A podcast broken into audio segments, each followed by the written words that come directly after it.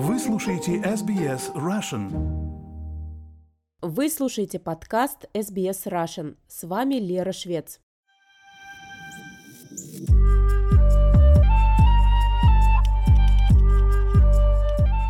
В середине февраля 23 года в Сиднее пройдет знаковое событие World Pride – это не просто Pride, который проходит в Сиднее каждый февраль, а это World Pride – международный фестиваль, который продвигает вопросы ЛГБТК+, в глобальном масштабе. А Сидней станет первым городом Южного полушария, который примет это важное событие. В программе 300 мероприятий, концерты, выставки, лекции, ну и, конечно, закрывающий марш, который в этом году пройдет по мосту Харбор-Бридж – мы в SBS Russian не можем пропустить такое важное событие в сфере прав человека. В преддверии Международного прайда мы хотим рассказать вам несколько историй. Историй представителей украинского ЛГБТК плюс сообщества. Это вынужденные переселенцы, которым пришлось покинуть дом из-за вторжения России в Украину. Мы слышим голоса этих людей, в том числе и благодаря активистам из Австралии, которые помогли им выехать из Украины в безопасные места – Сегодня мы разговариваем с Мариной, директоркой общественной организации «Иная». До 24 февраля 2022 года Марина жила в Херсоне. Она успела покинуть Херсон до того, как его оккупировали российские военные. Марина рассказала нам, как их организация пыталась помогать тем, кто оставался в оккупации в Херсоне. Напоминаем вам, что в военное время невозможно оперативно проверить достоверность информации. Всем очевидно, что Россия ведет не только захватническую, но и очень гомофобную политику и, в принципе, политику, направленную против гражданского общества.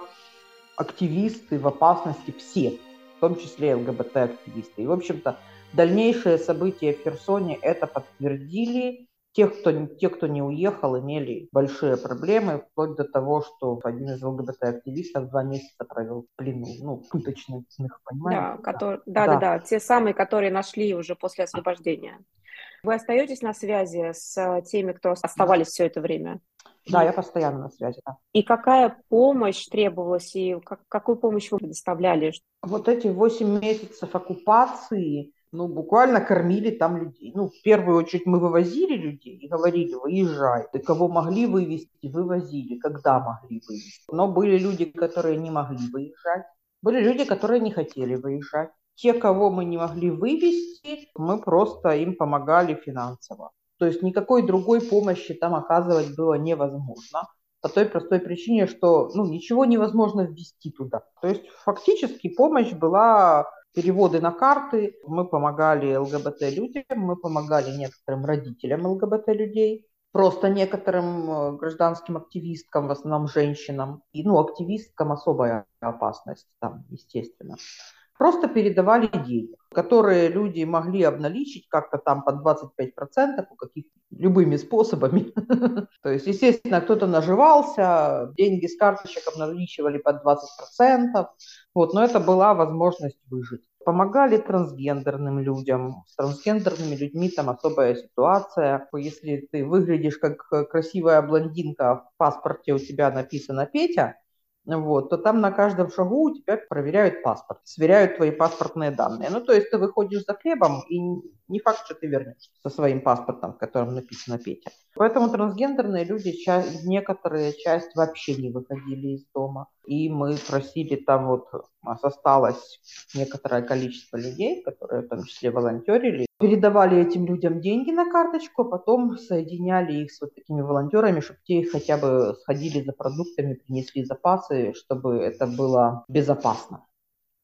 А вот, кстати, если говорить про трансгендерных людей, многие же проходят гормональную терапию. Вот как с этим быть? Э, и, или им приходилось жить без медикаментов? А, да, гормональную терапию трансгендерные люди проходят ну, всю оставшуюся жизнь, как бы если после смены, если люди идут на медикаментозное изменение, вот, то потом они принимают гормоны.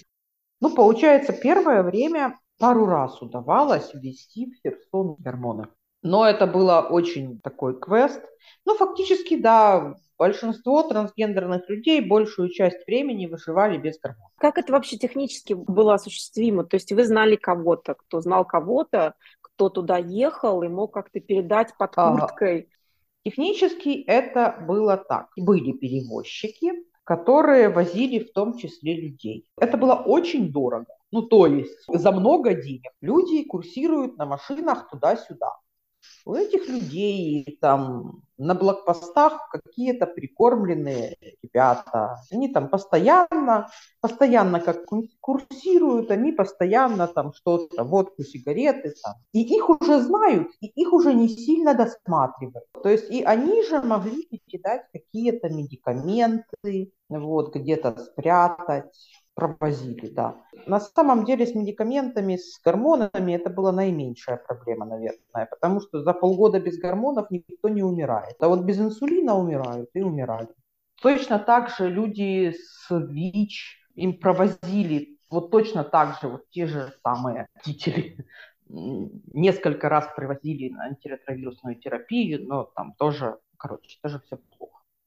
Говоря вообще про военные преступления, вот как раз женщины в первую очередь, это наиболее уязвимая категория людей. ЛГБТК+, так это же вообще, мне кажется, это даже еще более уязвимое, особенно если мы говорим про агрессию со стороны России. Из тех людей, кто оставался, были ли случаи насилия? Если да, как, а скольких известно да. вам? И помогли ли людям этим в итоге как-то через это пройти? Ну да, мы еще одна вид помощи – это психотерапия, которую мы даем людям. Были случаи насилия. Мне известно ну, минимум о 10. Ну, самое одиозное – это когда человека два месяца продержали в плену. Многие хотят поговорить с этим человеком. Я говорю, хотите, говорите, но человек вышел, но не весь. Мы его два месяца искали, потом его выпустили, он вел себя странно, скажем так. Э, Еще четырех парней задержали. Мы сделали ошибку при формировании машины. Ну как, четыре парня гея, они там все друзья, все друг друга знают, мы поедем вместе. Вот, и вести будут, будем сами. Вот, оказалось, что это машина с мужиками, без женщин, которая вызвала большое подозрение, и там тоже их четыре дня продержали с пытками, кто вы такие, куда едете, не собираетесь ли в, ЗСУ служить. Был случай, когда девочку вывезли в лес. Был случай, когда двух мальчиков тоже куда-то там возили, одному прострелили ногу. Причем это было на фоне того, что при досмотре они же досматривают не только документы, они просят телефоны, нету ли там в чатах, там нигде ли нет украинских флагов, там чего-то такого. В Фейсбуке в каких группах. А тут они нашли у мальчика Хорнет, гейское приложение для знакомств.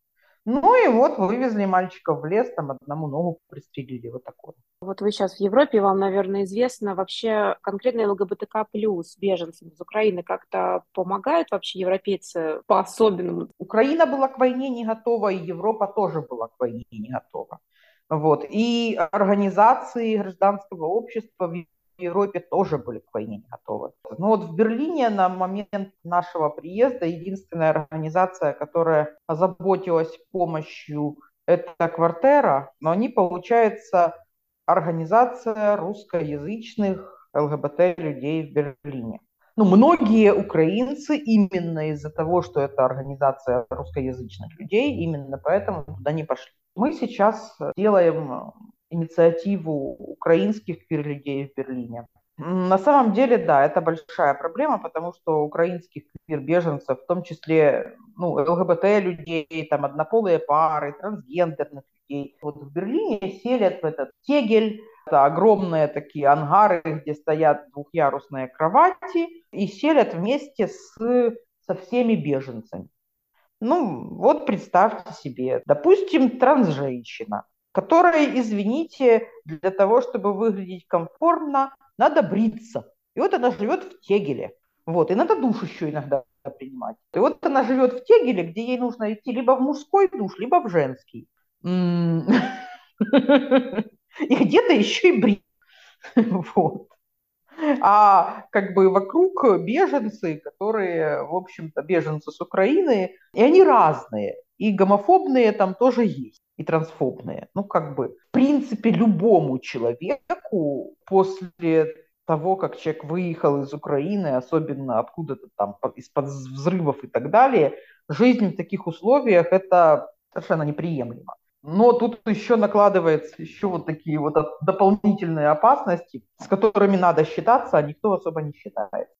Расскажите, пожалуйста, чем занималась ваша организация до того, как вам пришлось уехать?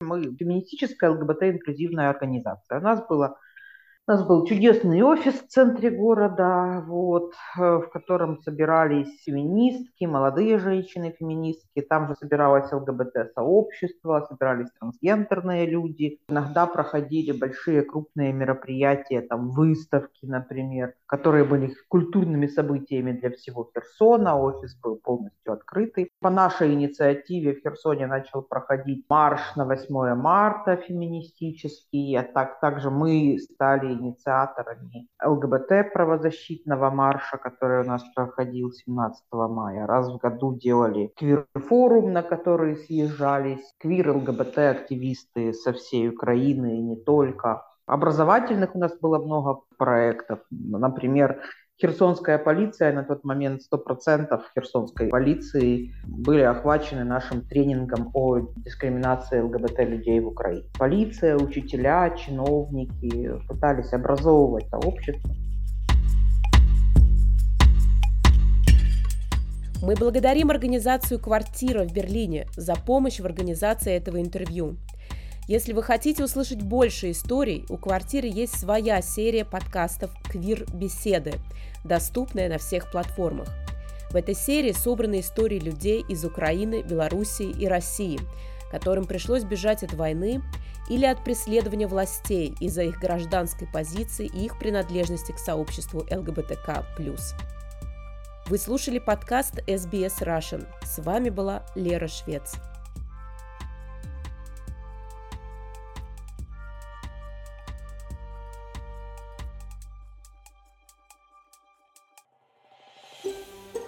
Хотите услышать больше таких историй? Это можно сделать через Apple Podcasts, Google Podcasts, Spotify или в любом приложении для подкастов.